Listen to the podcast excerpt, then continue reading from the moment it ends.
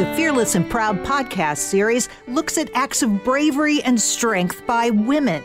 March is Women's History Month, and in this first season, we look at women who played important roles in the Civil War as soldiers, spies, and nurses. We'll discuss famous examples of women pretending to be men to become soldiers and spies on both sides. What I was taught early on, which is why I'm, I'm so drawn to the story of Harriet Tubman, as somebody who's from South Carolina, uh, listening to stories about the Combahee Raid and what she did back in June of 1863 when Harriet Tubman was under the command of Union Colonel James Montgomery when she became the first woman, not just the first black woman, but the first woman to lead a major military operation.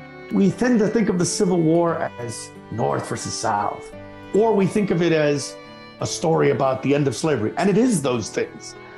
But what happens when we change the narrative of the Civil War and talk about women or talk about unconventional, you know, figures like Loretta Velasquez, Hispanics in the Civil War? How does that change how we think of the Civil War? Where in some cases, in her case, turns the Civil War on its head. What you think is accepted about the Civil War goes out the window because she challenges us to think about the war in different ways. These women consider themselves like they talk about the troops and they're referring to themselves.